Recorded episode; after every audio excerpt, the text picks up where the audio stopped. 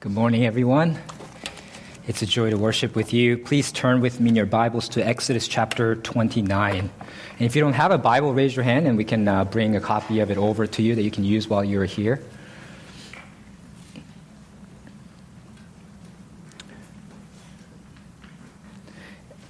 Exodus chapter 29. We'll be going through the, the whole chapter. I'll also be referencing Exodus 30, 22 to 33, but I'm only going to read Exodus 29 at the beginning.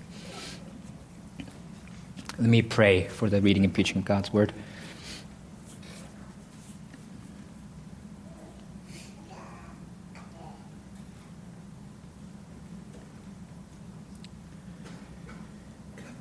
Father, we come to you and humble ourselves before you. We incline our ears to hear from your word because we believe that you speak to us and address us in your word. We want to be challenged, we want to be comforted by the truths of the scriptures. We want to be reminded of your grace toward us in Jesus, our great high priest and we want to be a living sacrifice, acceptable and pleasing to you. So please, even in this time of worship, consecrate us for yourself. We ask in Jesus' name. Amen. If you are able, please stand with me for the reading of God's word from Exodus 29.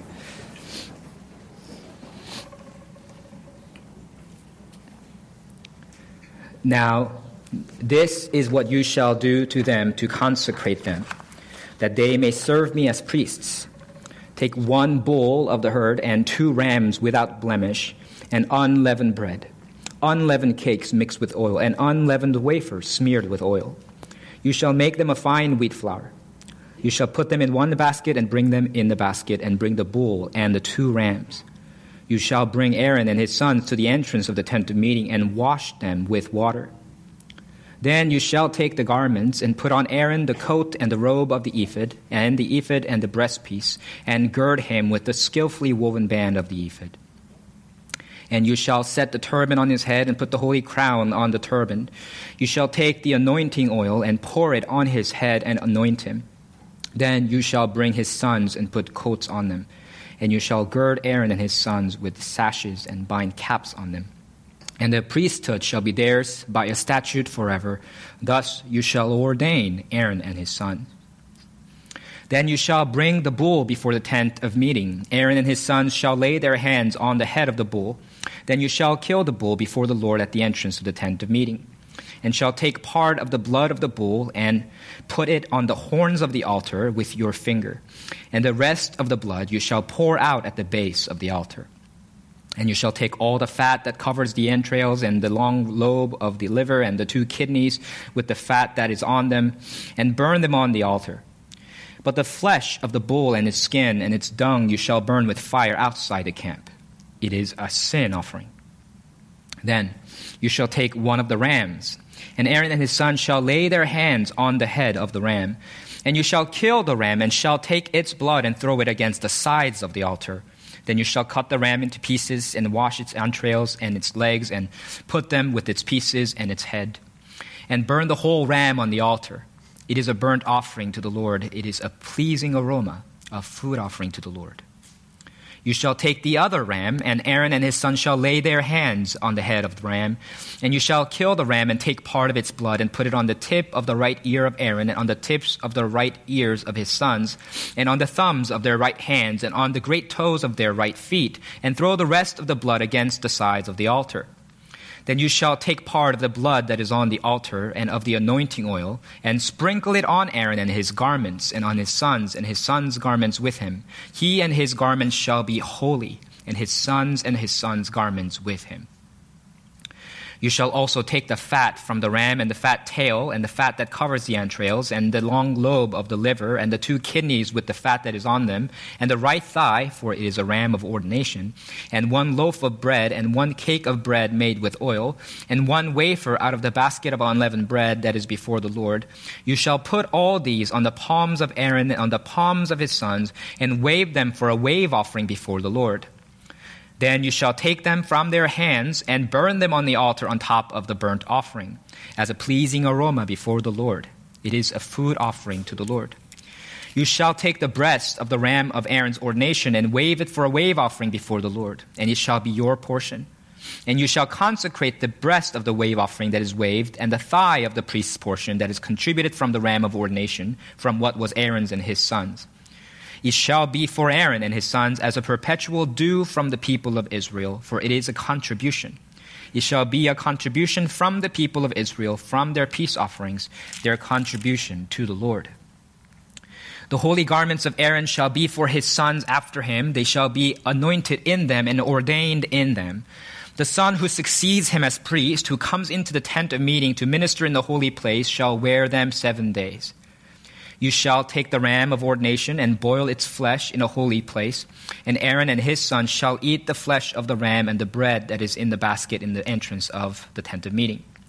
They shall eat those things with which atonement was made at their ordination and consecration, but an outsider shall not eat of them, because they are holy. And if any of the flesh for the ordination or of the bread remain until the morning, then you shall burn the remainder with fire. It shall not be eaten, because it is holy. Thus you shall do to Aaron and to his sons, according to all that I have commanded you. Through seven days shall you ordain them, and every day you shall offer a bull as a sin offering for atonement.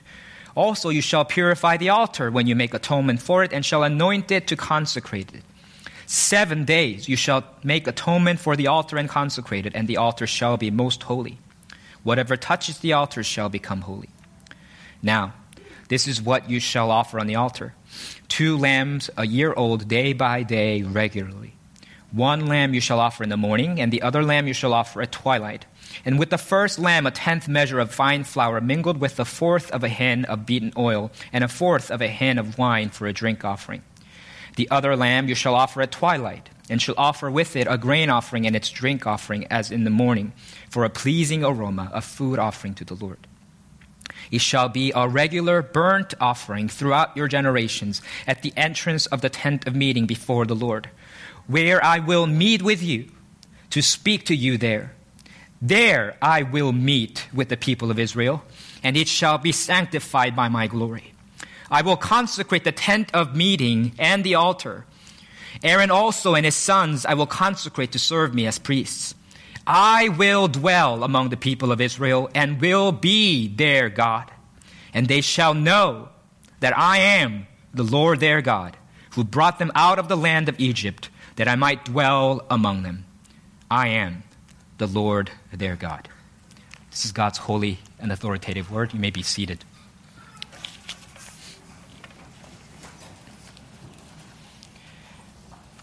A few years ago, when I was visiting uh, a church member who was hospitalized during the COVID pandemic, uh, I, uh, I remember visiting, and the hospitals were at the time taking extra precautions uh, for safety.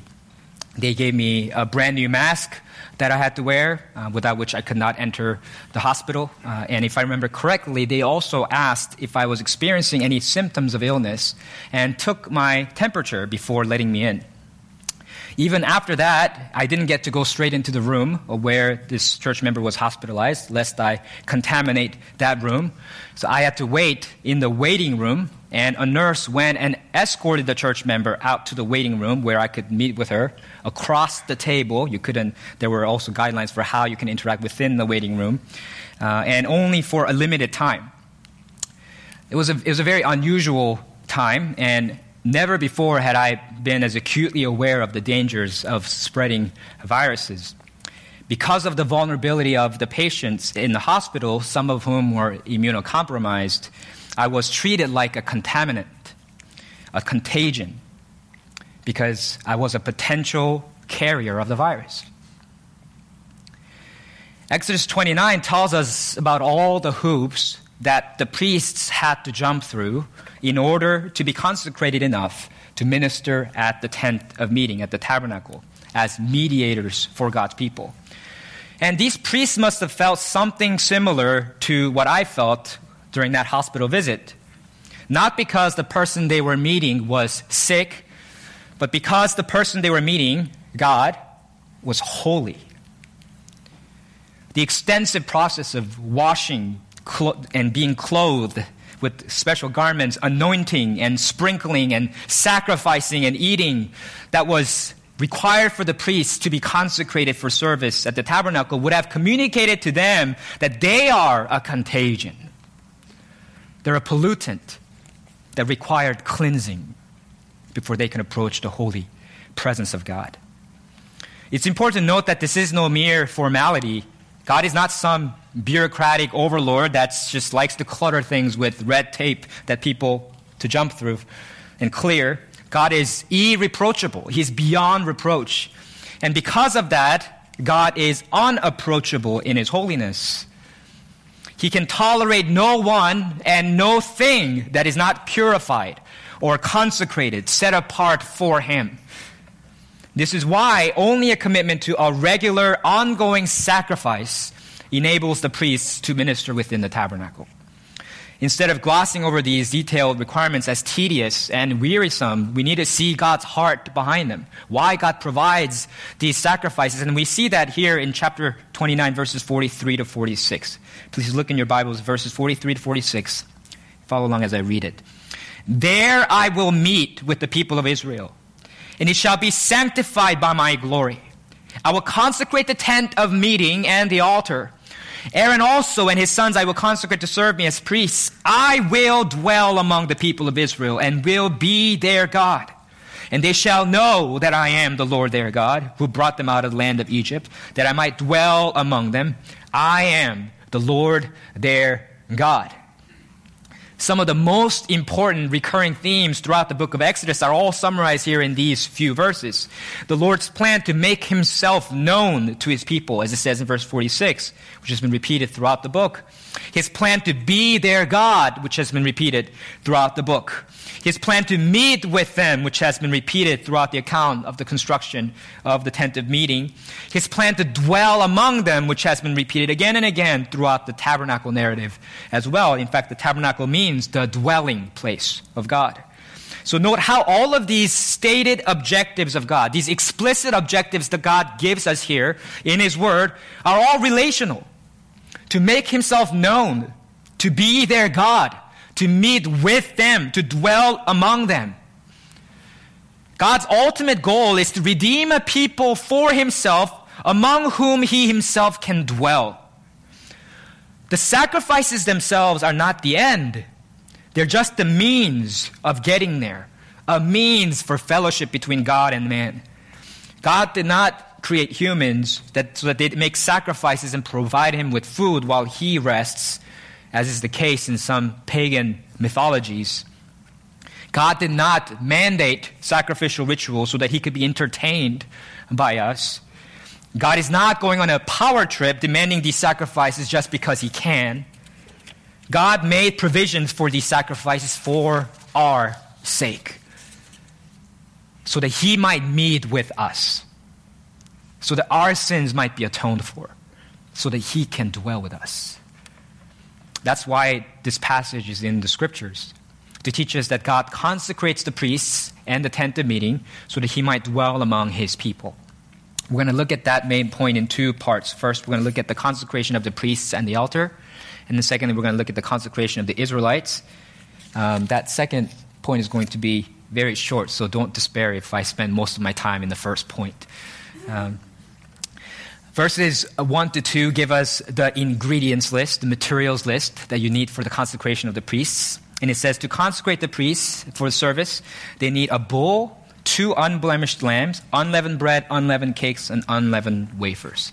We'll see their specific uses in the following verses, but for now, it's, uh, we need to recognize how these are reminiscent of the Passover.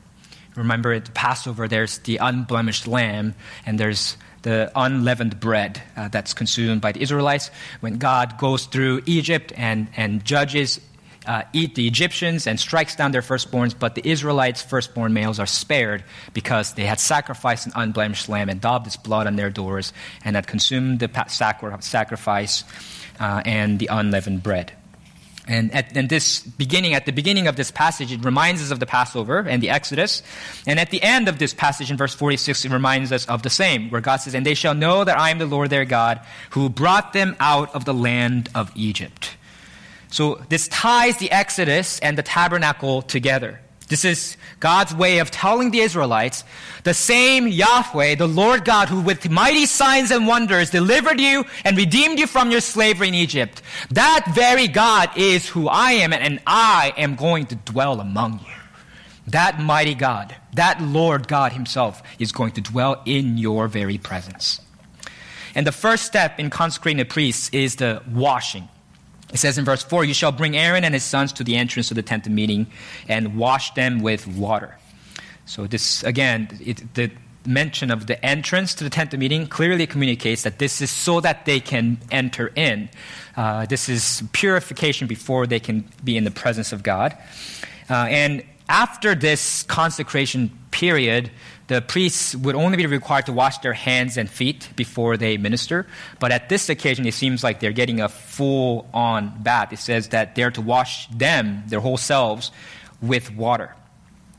Uh, and uh, it's only after this ritual bath that they can put on the holy garments, the priestly garments that we talked about last week, which is the second step of the consecration, being clothed with the special garments. And after they are clothed, in verse 7 tells us that Moses is to take the anointing oil and pour it on Aaron's head and anoint him. Later on in Exodus 30, we learn that Aaron's sons are also anointed with oil. And not only Aaron's sons, but also the furnishings and the tent of meeting itself are also anointed with the anointing oil.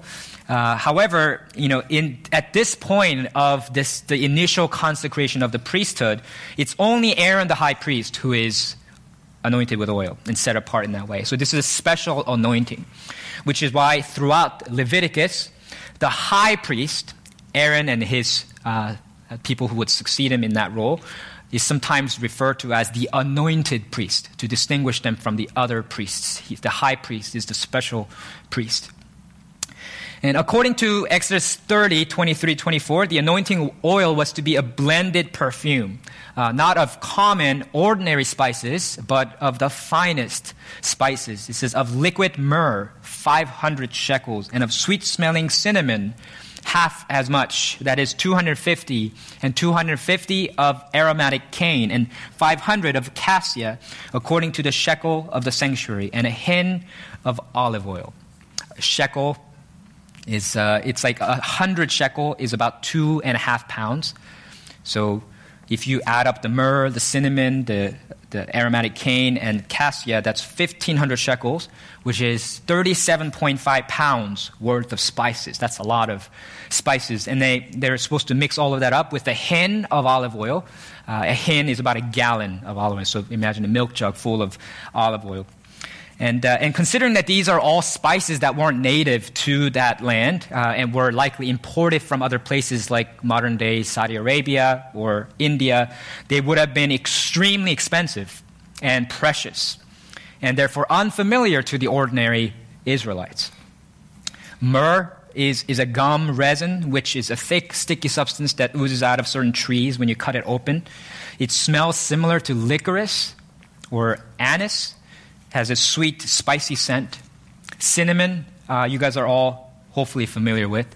Um, imagine the smell of cinnamon sticks or cinnamon buns. Sounds good right now. Aromatic, aromatic cane uh, is not a reference to sugar cane, which would make it also delicious, uh, but to calamus, a grass that gives a sweet uh, scent, earthy, citrusy smell when you crush it. Uh, so the oil that's pr- produced from this aromatic cane is called ginger grass. It's very similar to lemongrass. Cassia is a spice made from the bark of certain East Asian evergreen trees. It smells a lot like cinnamon, so it's sometimes called Chinese cinnamon. So the anointing oil would have had a strong, uh, resinous, uh, cinnamony, spicy scent Very similar to the smells associated with Christmas. Right? So, like the resinous scent of pine trees, the cinnamony aroma of mulled wine and gingerbreads, everything that this anointing oil touched became holy. God says in Exodus 30, 31 to 33, This shall be my holy anointing oil throughout your generations. It shall not be poured on the body of an ordinary person, and you shall make no other like it in composition. It is holy, and it shall be holy to you. Whoever compounds any like it, or whoever puts any of it on an outsider, shall be cut off from his people. This particular perfume mixture of the anointing oil was not to be reproduced because it was to be associated exclusively with the tabernacle. And it was not to be applied on, to anything other than the tabernacle itself. And it was not to be applied to anyone apart from the priests themselves who minister in the tabernacle. That's why the anointing oil is called holy, meaning it's set apart for a special purpose. If other things and other people smell the same, it would no longer be special. It would lose its sacred status. Especially in the ancient Near East, where the climate is hot and running water is rare. Uh, it's the, it wasn't readily available for frequent washing. Most of you guys probably took a shower this morning. Uh, that is not possible all the time in this context. So imagine what you would smell on an ordinary basis sweaty body odor and thousands and thousands of people. That's what you smell. So you find one place in the whole congregation of Israel, it smells different.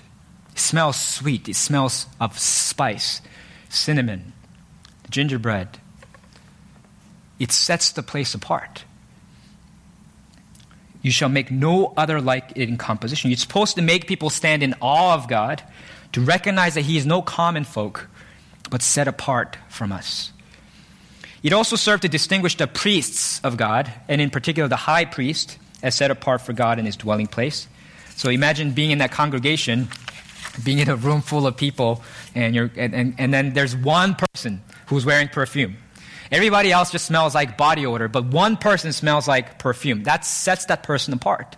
That's the purpose of this anointing oil. And, and usually it was reserved for kings. Kings were anointed with oil uh, Prophet Samuel anointed King David. Zadok the priest anointed King Solomon. But in rare cases, prophets were also anointed. Prophet Elisha was anointed by Prophet Elijah. And as we see in our passage this morning, it's the priests who are anointed with special oil. Aaron, the high priest, was anointed.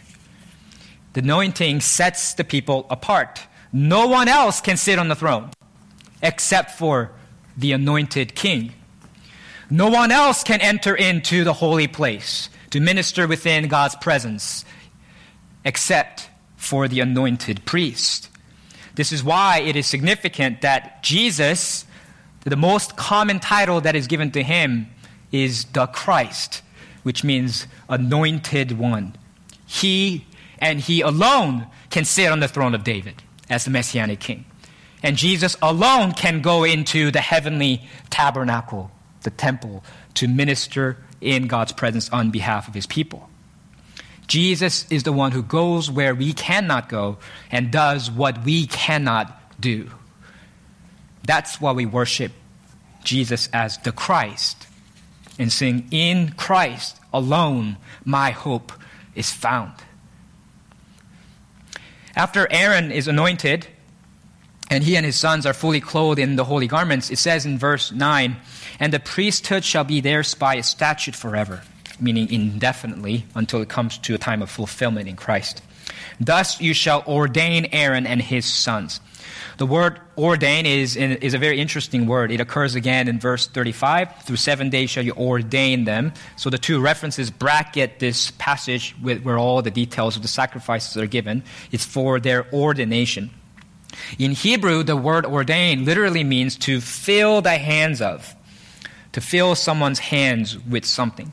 The expression uh, likely originates from the practice of ceremoniously placing some object or article of authoritative office into the hands of the person that's being appointed. For example, in some parts of the ancient world, when you give the governor a mandate to govern, you will place in his hands the seal of his governorship, which he can use to authenticate the documents to make them official and authoritative, and the cord of governorship, which he would wear upon himself as a sign, as a symbol of his authority. So you would place those things into their hands. So when so that's the invest word invest kind of communicates that investing someone with authority or clothing them with the right garments for authority. And this practice is actually where we get the English word mandate, which comes from the Latin word for hand and give. To mandate, to give someone a mandate, to mandate someone is to give something into their hands. And so Aaron and his sons are here being ordained. They're being mandated, charged with something, invested with authority. But what exactly is their mandate? What are their hands being filled with? So scan verses 10 to 25 with me for, for the word hand and its synonyms, and we'll see exactly what's happening. Verse 10 Aaron and his son shall lay their hands on the head of the bull. Verse 15 Aaron and his son shall lay their hands on the head of the ram. Verse 19 Aaron and his son shall lay their hands on the head of the ram. Again, verse 24 to 25. You shall put all these on the palms of Aaron and on the palms of his sons, and wave them for a wave offering before the Lord. Then you shall take them from their hands and burn them on the altar on top of the burnt offering as a pleasing aroma before the Lord. What are Aaron and his sons' hands being filled with? The sacrifices and the offerings on behalf of God's people. Bulls and rams are too big to literally fill their hands with, um, so they just lay their hands simply on the heads of the animals to identify with that animal, saying, This is my charge, this belongs to me. This is not a transference of sin from the priests onto the animals before the sacrifice, because it applies even for sacrifices that do not deal with sin. It's a way of identifying, it's designating the animals as the priest's charge to bring the sacrifices. This is their priestly mandate. They are authorized to minister within the tent of meeting to make sacrifices for God's people. The following verses give us a preview survey of the various types of sacrifices that were offered. Um, it's later described in more detail in Leviticus 1 to 7, and there are some discrepancies between this and Leviticus 1 to 7 because these are the initial sacrifices to consecrate the priests, um, and those are the subsequent sacrifices that would be given. Uh, but there are enough similarities for it to be a real preview. Uh, first type of sacrifice mentioned in verses 10 to 14 is the sin offering. Aaron and his sons are to lay their hands on the head of the bull, then kill it at the entrance of the tent of meeting. Then they are to put some of the blood on the horns of the altar and pour out the rest at the base of the altar. The organs and the fat are to be burned up on the altar, while the flesh, the skin, and the dung are to be burned up outside the camp. And we learn later in Leviticus 4 that sin offering in particular served to purify people from unintentional sins, from the defiling effects of unintentional sins.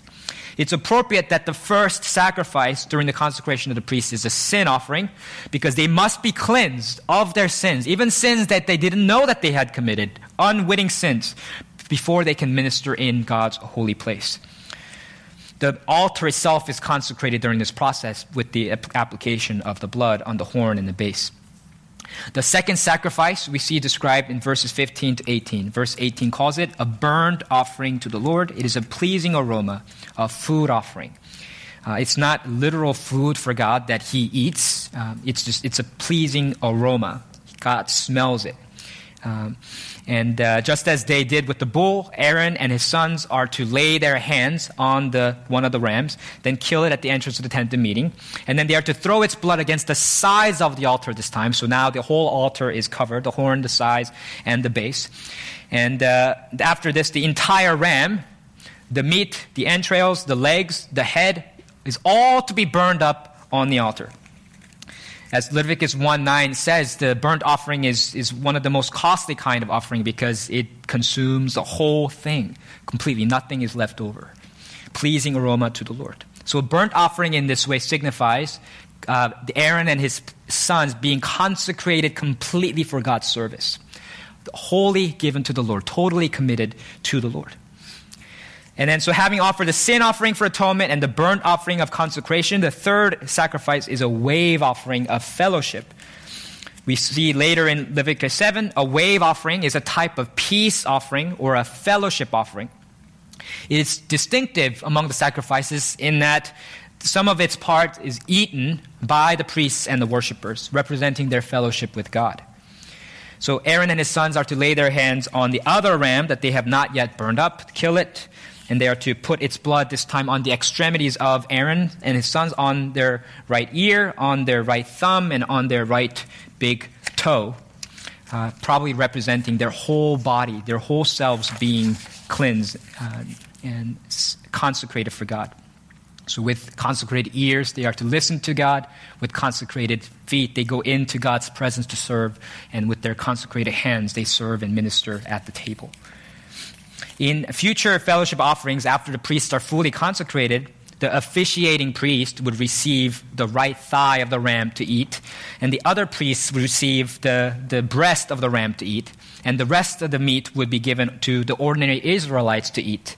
However, on this occasion, because the priests are not yet consecrated, it's Moses himself who is consecrating the priests. He takes the right thigh, uh, and uh, uh, and then the breast is given the breast is given to Moses to eat rather, and then the right thigh is burned up. And then the proper offerings are waved before the Lord, presented to him, and then Aaron and his sons later get to partake in the rest of the meat, as we see in verses 31 to 34. And note that this whole process of ordina- ordaining the, the priests and consecrating them and the altar, it takes seven days. That's repeated three times in this passage. Get verses 35 to 37. Thus you shall do to Aaron and to his sons, according to all that I have commanded you. Through seven days shall you ordain them. And every day you shall offer a bull as a sin offering for atonement. Also, you shall purify the altar when you make atonement for it, and you shall anoint it to consecrate it. Seven days you shall make atonement for the altar and consecrate it. The number seven is symbolic of completeness because God created the world in six days and then rested on the seventh day. So it was all finished in seven days.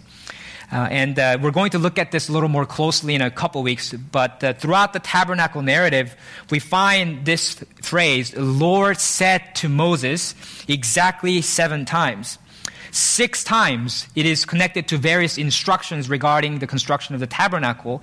And on the seventh time, it is connected to the instruction regarding the Sabbath. Again, Exodus 31. And that's intentional.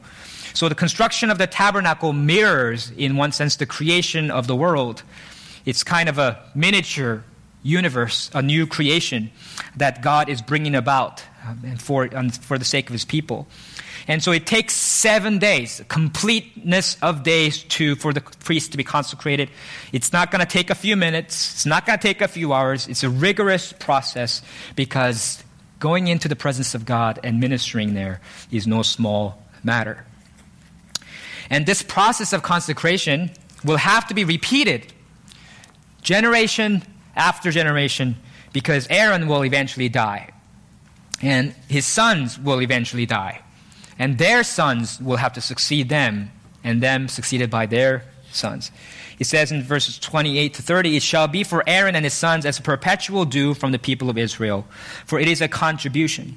It shall be a contribution from the people of Israel from their peace offerings, their contribution to the Lord. The holy garments of Aaron shall be for his sons after him. They shall be anointed within them and ordained in them. The son who succeeds him as priest, who comes into the tent of meeting to minister in the holy place, shall wear, shall wear them seven days. This is uh, an important note because the succession plan reminds us that the Aaronic priesthood is only a provisional and temporary solution to our problems. It offers no ultimate, abiding solution to the problem of how a holy God can dwell among a sinful people. And it wasn't meant to provide a permanent solution because it was only meant to point to the ultimate solution that God provides for us in Jesus. Hebrews 7:23 to 28. I want to project that for you on the screen. It says this, "Now there have been many of those priests since death prevented them from continuing in office.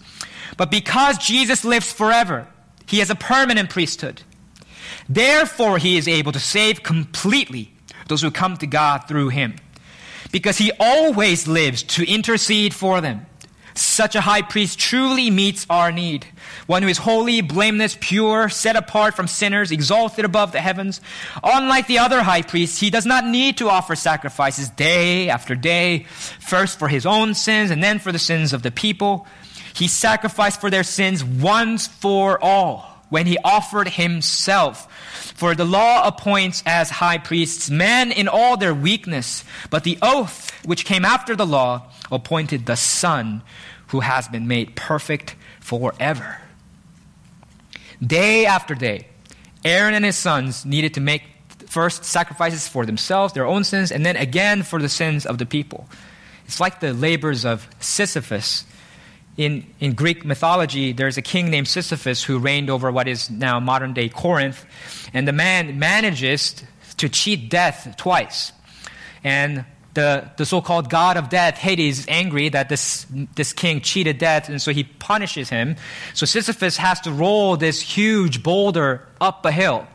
And every time the boulder nears the top, it just rolls right back down, and he has to start all over again in endless cycle and that's why sometimes people refer to uh, futile labors and difficult labors as Sisyphean. That's what the Aaronic priests' labors were like. Will there ever be an end to this interminable work? More blood, more animals, more sprinkling. Will God ever deliver us decisively from sin and death? Every time they made sacrifices for sin, there would be still more sin to deal with on the following day. Every time, it was ultimately futile because Hebrews 10:4 tells us it is impossible for the blood of bulls and goats to take away sins. These sacrifices were not meant to be the solution. They were meant to point to God's ultimate solution in Jesus, our great high priest. And Jesus offers himself up, his own life, his own body on the cross as a sacrifice for sins once and for all. So that we never have to repeat that sacrifice again. That's why we don't call communion a mass or a sacrifice. It's not a sacrifice. The sacrifice has been finished. It has been offered once and for all. So we now commune with Him in His fellowship meal. We eat with God because the sacrifice has already been made. And we follow this order. Remember the order the sin offering, and then the burnt offering, and then the fellowship offering. Jesus offers our sin offering, and then we offer up ourselves as the burnt offering of worship. And that's what the following verses talk about in the consecration of the Israelites. In verses 38 to 46, after the consecration of the priests, it gives us some instructions about the regular sacrifices that are to be made after the consecration period is over. And this includes two lambs a year old, day by day, regularly. One in the morning, one at twilight, that are to be sacrificed.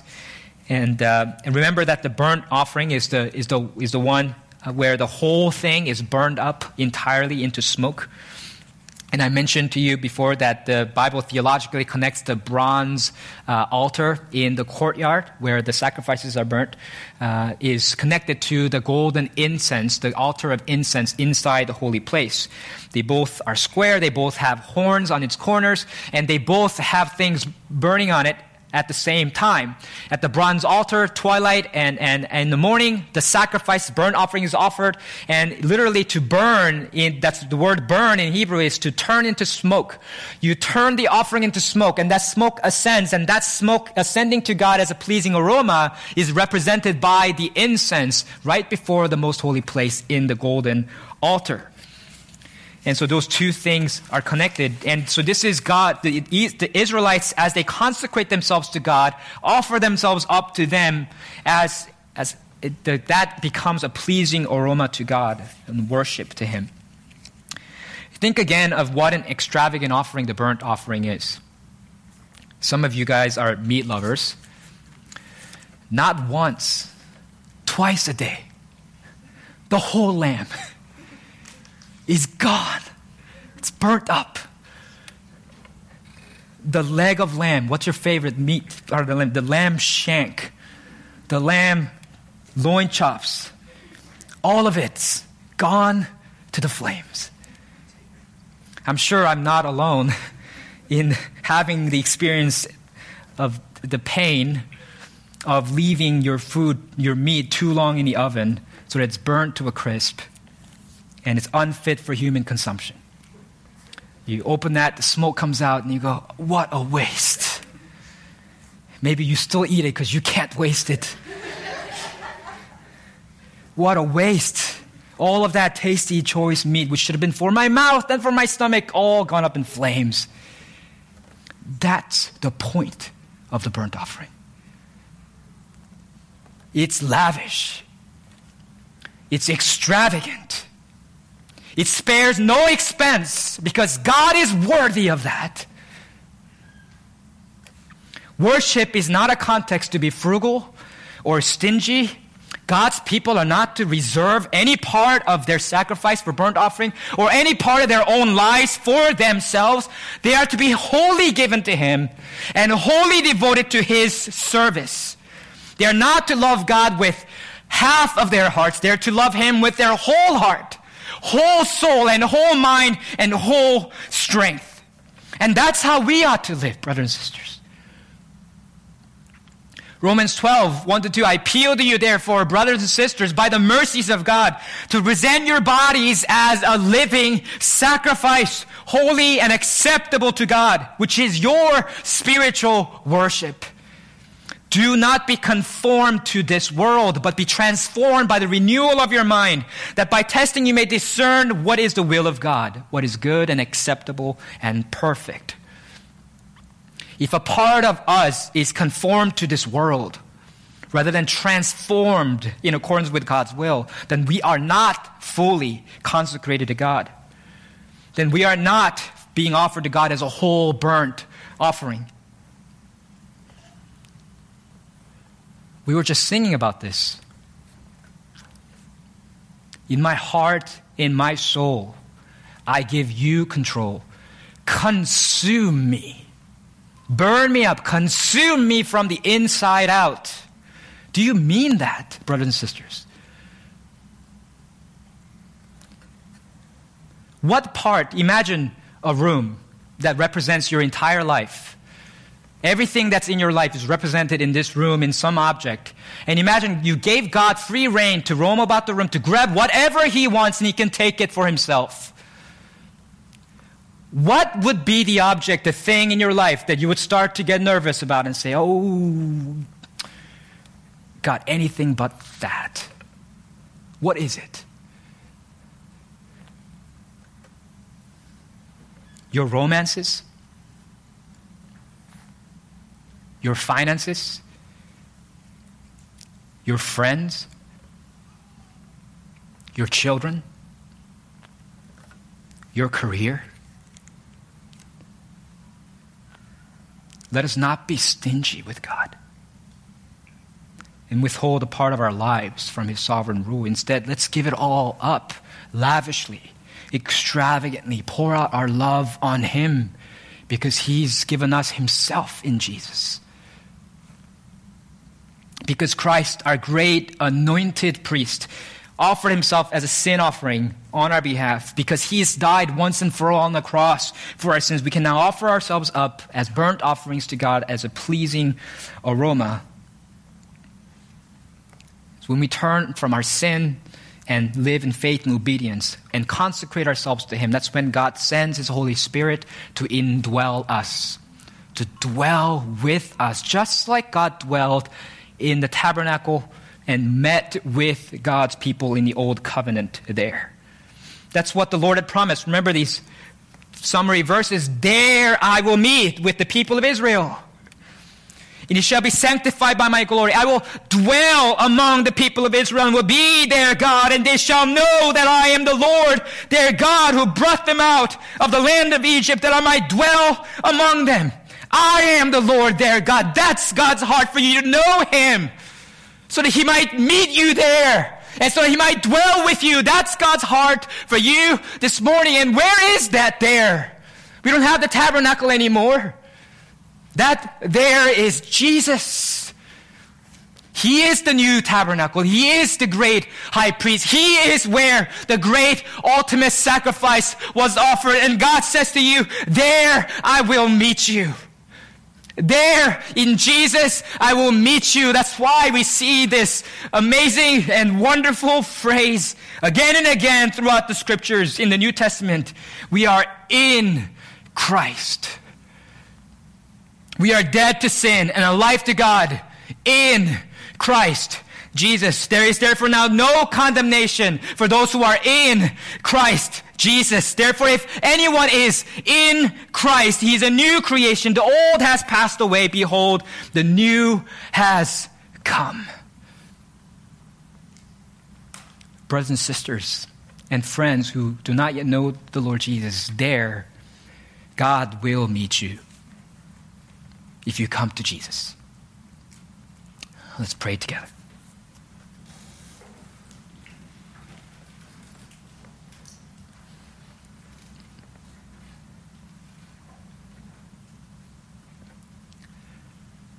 Oh, Father, we love that phrase. We love those words.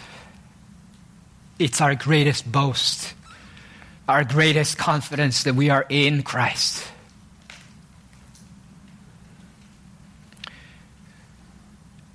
We had no way to save ourselves. We had no way to approach you in your holiness. So, Father, thank you for sending your Son, Jesus to make a way for us. And Lord Jesus, thank you for offering yourself up for us as the sin offering. Thank you for redeeming us from our slavery to sin and death. Help us all every day every single moment of our lives by faith and obedience to consecrate ourselves to you. That we might be an acceptable living sacrifice, pleasing to you, Lord. We pray all this in Jesus' name. Amen.